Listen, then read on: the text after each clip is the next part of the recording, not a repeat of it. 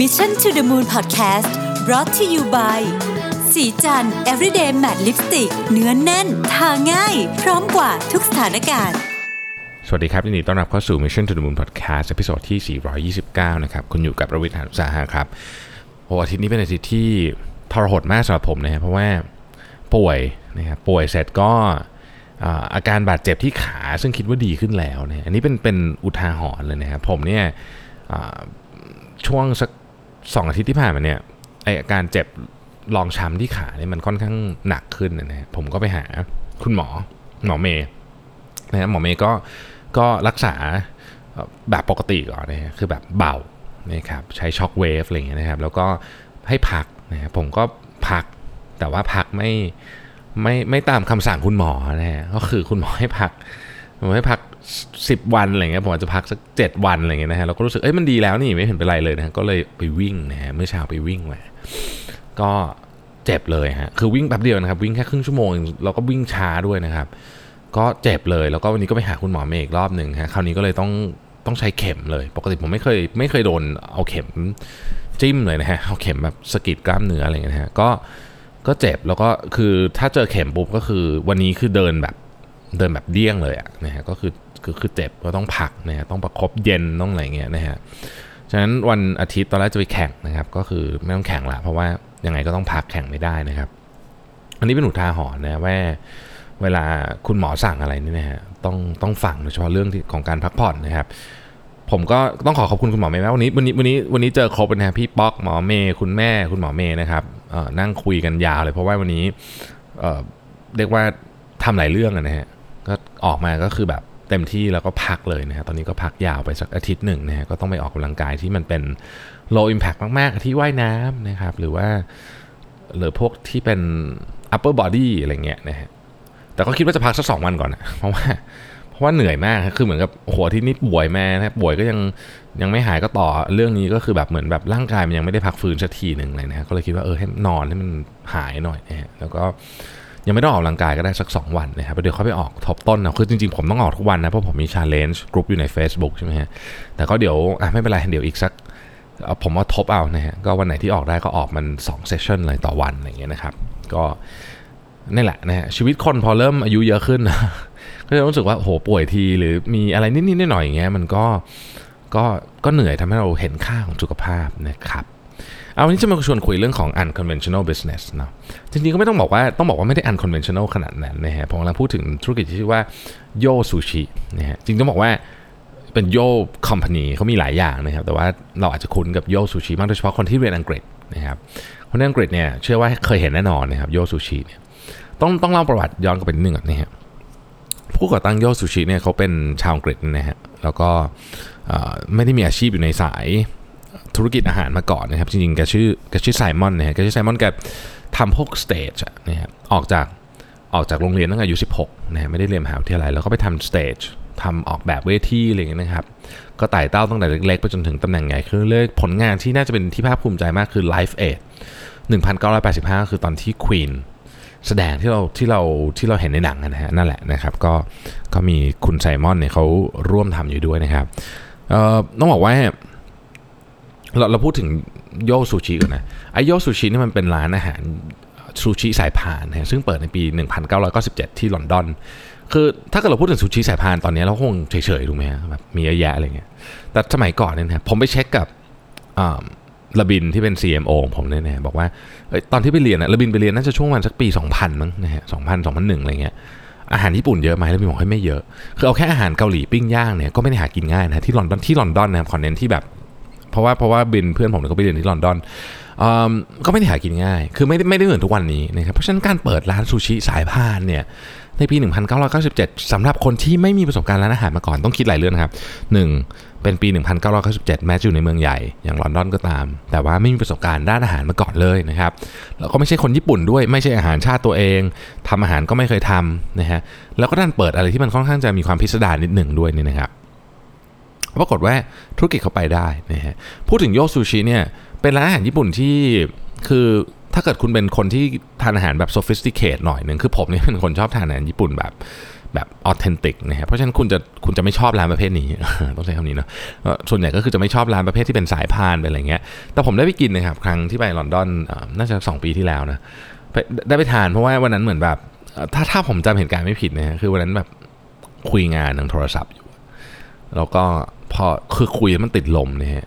นานมากคือวางโทรศัพท์ปุ๊บเนี่ยรู้ตัวทันทีว่าหิวมากเขาไม่ได้กินอาหารมานานแล้วนะฮะก็มองซ้ายมองขวาก็เห็นไอ้ร้านโยซูชิอยู่เนี่ยนะฮะคือโยซูชิเป็นร้านที่มันเป็นคือถ้าเพื่อพูดได้รมนะเป็นคำว่าโยแล้วก็มีเครื่องหมายตกใจด้วยอะแล้วก็เป็นสีส้มนะครับคือคือเป็นแบบแบบเป็นแบบตรงกันข้ามกับ traditional Japanese ทุกอย่างนะฮะ traditional Japanese จะเป็นร้านแบบเงียบๆแบบมีความแบบเก็บตัวนิดนึงอะไรนะครับสีจะเออโทนอันนี้คือแบบไม่เลยตรงข้ามทุกอย่างนะฮะหน้าตาเหมือนแบบเหมือนแบบร้านแบบสตูดิโอคลับยุคแบบ 80อย่างเงี้ยนะฮะมีแบบเก้าอี้สีน้ำเงิน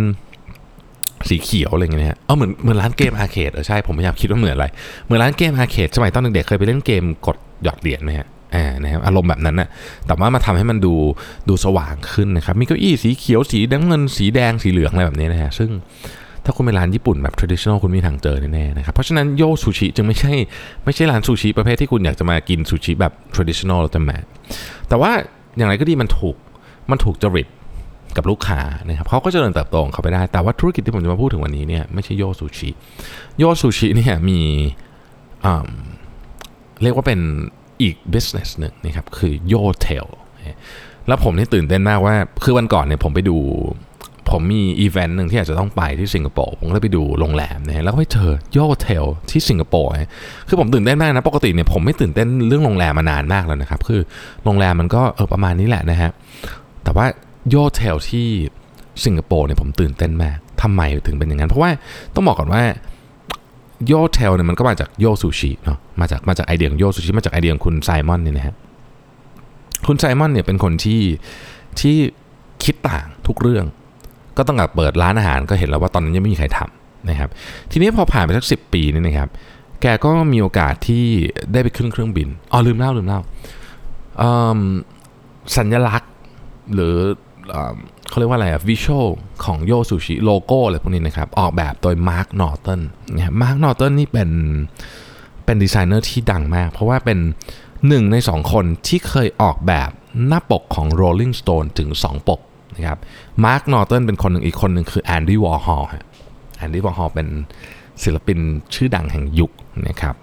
ถ้าใครนึกแอนดี้วอร์ฮอลไม่ออกคือคนที่ paint รูปมาริลีนมอนโรมีหลาย ๆ สีกับไอ้กับรูปที่มีกระป๋องแคมเบลนะฮะที่ดังมากๆนะผมเข้าใจว่ารูปของแอนดี้วอร์ฮอลน่าจะอยู่ที่นิวยอร์กนะครับตอนนี้ นี่อะกลับมาที่เรื่องโยเทลโยเทลเนี่ยคุณไซมอนผู้ก่อตั้งโยซูชิเนี่ยเขาก็มีโอกาสครั้งหนึ่งเขาไปบินบินอ่า British Airways นะครับ British Airways เนี่ย ตอนนั้นเป็นน่าจะเป็นไฟล์ไกลนะฮะก็โอเปเรตปกติเขาบิน business class วันนั้นเขาได้อัปเกรดไปบิน first class แล้วก็คนพบว่าอุ้ยเก้าอี้ที่ first class เนี่ยแม้หน้าตามันจะดูคล้ายกับเก้าอี้ที่ business class คือใหญ่กว่าเลยเท่านั้น แต่จริงๆแล้วมันสบายกว่าเยอะมาก มันปรับระดับได้เยอะกว่า entertainment ดีกว่าทีวีอยู่เหมาะสมระยะมากกว่านะครับโต๊ะเตอะอะไรวางแล็ปท็อปง่ายกว่าคือทุกอย่างอะดีไปหมดเลยเขาก็รู้สึกประทับใจมาก ในขณะเดียวกันเขาเองก็เดินทางไปญี่ปุ่นบ่อยเพราะต้องพยายามไปหาวัตถุดิบหาไอเดียใหม่ๆในการทำร้าน Yo Sushi เนี่ยเขาก็เคยไปนอนที่โรงแรมแคปซูลฮะเขาเลยบอกว่าเอ๊ะทำไมเราถึงไม่ไม่ offer อันเนี้ยให้กับนักเดินทางโรงแรมที่สบายเหมือนเครื่องบิน first class ในขณะเดียวกันใช้ที่น้อยนะครับแล้วก็ operate แบบเร็ว ก็คือ operate เป็นหลายชั่วโมงนะฮะเขาก็เลยทำ Yotel เนี่ยที่แรกปี 2007 ที่ Gatwick แล้วก็ตามมาด้วย Heathrow นะครับสองสนามบินใหญ่ของลอนดอน ประเด็นคืออย่างนี้ครับ โรงแรม Yotel ที่ทำเนี่ย คือถอด concept มาจากเรื่องนี้เลย เอาเครื่องบิน First Class มานะครับเขาถึงไปจ้างบริษัทที่ออกแบบ Cabin First Class กับ British British Airways คือจริงจังมากนะครับไปจ้างคนออกแบบมาเสร็จแล้วก็เอาบริษัทออกแบบดังๆมาเต็มหมดเลยนะครับ นอกจากคนนั้นมาช่วยหลายบริษัทเลยนะฮะตั้งแต่ Current Design นะครับ Rockwell Studio ที่นิวยอร์กอะไรเงี้ยคือเอามาช่วยกันแล้วออกแบบโรงแรมนี้ขึ้นมาโรงแรมนี้ไม่ว่าจะมีข้อจำกัดแล้วก็ตามเช่นพื้นที่เล็กนะโรงแรมในสนามบินพื้นที่ไม่ใหญ่อยู่แล้วนะครับไม่มีแสงสว่างจากธรรมชาติอะไรอย่างเงี้ยเขาก็สามารถแก้ปัญหาได้หมดเลยนะครับเขาแก้ปัญหาด้วยวิธีอะไรบ้าง 1. เตียงสำคัญที่สุด เขาคนเพราะว่าเตียงของโรงแรมส่วนใหญ่เนี่ยมันนอนราบได้อย่างเดียวซึ่งก็เป็นอย่างนั้นนะฮะแต่ว่าเตียงของเครื่องบิน First Class เนี่ยที่มัน multi purpose แล้วสามารถใใช้ในที่ที่มันเล็กได้ ก็เพราะว่าเตียงของเครื่องบิน First Class เนี่ยมันเอนได้ตามระดับที่เราต้องการกับกิจกรรมต่างๆ เช่น คุณจะนอนคุณจะกินอาหาร คุณจะดูหนัง 3 อันเนี้ยเป็นคนละเลเวลกันนะครับเพราะฉะนั้น adjustable smart bed เนี่ยจึงเป็นชื่อที่เป็น trademark ของ Yotel เลยนะนี่ฮะเสร็จแล้วเนี่ยก็ยังมีอย่างอื่นอย่างอื่นอีกครับ เช่นวิธีการ ปูผ้าแบบ first class เออคือบอกว่าการจัดเตียงของเครื่องบิน first class เนี่ยมันมัน efficient มาก วิธีการดึงผ้าห่มนึกอะไรพวกนี้นะฮะเวิร์กมากนะครับ แล้วก็อุปกรณ์การชาร์จแบตเตอรี่ต่างๆ ที่คุณอยู่บนเตียงคุณไม่ต้องเอื้อมมือไปไหนเลยนะฮะ Wi-Fi อย่างเร็วมากๆนะครับ แล้วก็อะไรต่างๆที่มันที่มันเป็นการเชื่อมโยงระหว่างเครื่องบินนะฮะ โรงแรมบวกก็ด้วยกัน เป็นประสบการณ์แบบ first class ในโรงแรมที่ห้องไม่ใหญ่มาก ผมผมแปลเป็นภาษาไทยอย่างนี้เลยนะฮะ ก็ปรากฏว่าประสบความสำเร็จมากเขาบอกว่าโรงแรมเขาเนี่ยมี occupancy rate เนี่ยเทียบกับโรงแรมประเภทเดียวกันเนี่ยสูงกว่า 2.5 เท่านะฮะแล้ว Yotel ก็ค่อยขยายไปเรื่อยๆนะครับ ขยายจากอังกฤษไปยุโรป แล้วตอนนี้มาที่เอเชียแล้วก็คือที่สิงคโปร์นะฮะประเด็นที่น่าสนใจเกี่ยวกับเรื่องนี้ก็คือว่า ลูกค้าที่เข้าไปพัก Yotel โดยเฉพาะที่ Gatwick กับที่ Heathrow เนี่ยบอกเกือบจะเป็นเสียงเดียวกันเกือบหมดเลยว่า คือรีวิวถ้าไปอ่านเนี่ยมันคุณจะได้รีวิวคล้ายๆกันหมดโดยเฉพาะในช่วงแรกๆนี่นะฮะว่า นี่แหละคือสิ่งที่คนเดินทางต้องการทำไมมันถึงเพิ่งมีคนคิดจะมาทำถ้าเกิดคุณทำธุรกิจอะไรแล้วลูกค้ามารีวิวแบบนี้เพราะว่าคุณมาถูกทางแบบสุดๆเลยนะฮะเพราะว่าเขาบอกเลยว่าทำไมถึงไม่มีใครคิดจะทำมาก่อนนะฮะทีนี้ความสำเร็จของ Yotel เนี่ยนะฮะเขาก็ คือปัจจุบันนี้บริษัทนี้ไม่ได้เป็นไม่ได้เป็นของคุณไซมอนแล้วนะฮะถูกซื้อผ่าน Equity Fund อะไรไปหลายทอดแล้วแต่ว่าคุณไซมอนก็ยังมี vision ให้กับ Yotel บอกว่า Yotel ในที่สุดจะเป็น business unit ที่ใหญ่ที่สุดของ Yo Company เขามีอุปกรณ์แต่งบ้านมีหลายอย่าง แล้วก็จะมีห้องเนี่ยเขาใช้คำว่าเคบินเนี่ยนะฮะเพิ่มขึ้นในระยะเวลา 2-3 ปีเนี่ยอีก 4,000 ห้อง ก็ถือว่าเยอะมาก น่าจะเป็น 20 ไซต์ได้ 4,000 ห้องนะครับแล้วก็วันหนึ่งเขามีความฝันว่าจะเป็น 1 ใน 10 เชนโรงแรมที่ใหญ่ที่สุดในโลก คือที่บอกว่า unconventional ในแง่ของการทำ business ของโยกกรุ๊ปหรือโยกคอมพานีเนี่ยคือตั้งแต่ชื่อตั้งแต่ไอเดียทุกอย่างมันมันค่อนข้างจะขัดกับความรู้สึกของเราอยู่แล้ว แต่มันเป็นสิ่งที่ลูกค้าจำนวนมากอยากได้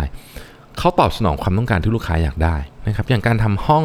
ที่เอาเก้าอี้ของเครื่องบิน first class มาคิดเป็นตัวตั้งต้นอย่างเงี้ย มันก็เป็นสิ่งที่ไม่เคยมีใครคิดมาก่อนจริงนะเอาเอาพูดจริงๆก็ไม่มีจริงๆ คือ ห้องเล็กคุณก็ก็เล็กไป แต่ว่ามันไม่มีใครคิดถึงห้องเล็กแล้วก็เพิ่ม utility แบบนี้ได้ แล้วก็เป็น utility ที่คนคุ้นเคยด้วย ก็คือเก้าอี้เครื่องบินนะฮะมันเป็นของที่เราผมคิดว่ามันเป็นของที่น่าศึกษาในแง่มุมของกระบวนการทางความคิดนะครับเราคงไม่สามารถเรียนแบบธุรกิจโมเดลธุรกิจของเขาได้ ตรงๆ แต่กระบวนการทางความคิดผมว่าเอามาต่อยอดได้นะครับและนี่คือ unconventional business จริงๆผมคิดว่าเราน่านำไปศึกษาเรื่องนี้ต่อนะฮะโอเค เดี๋ยวถ้ามีโอกาสได้ไปนอนที่โยเทลที่สิงคโปร์นะครับ เดี๋ยวจะเล่าให้ฟังว่าของจริงอะมันเจ๋งเหมือนที่คาดหวังหรือเปล่านะครับมาที่ตาม Mission to the Moon Podcast นะครับ แล้วเราพบกันใหม่ในวันพรุ่งนี้ครับ สวัสดีครับสัสิ เพราะความสดใสมีได้ทุกวัน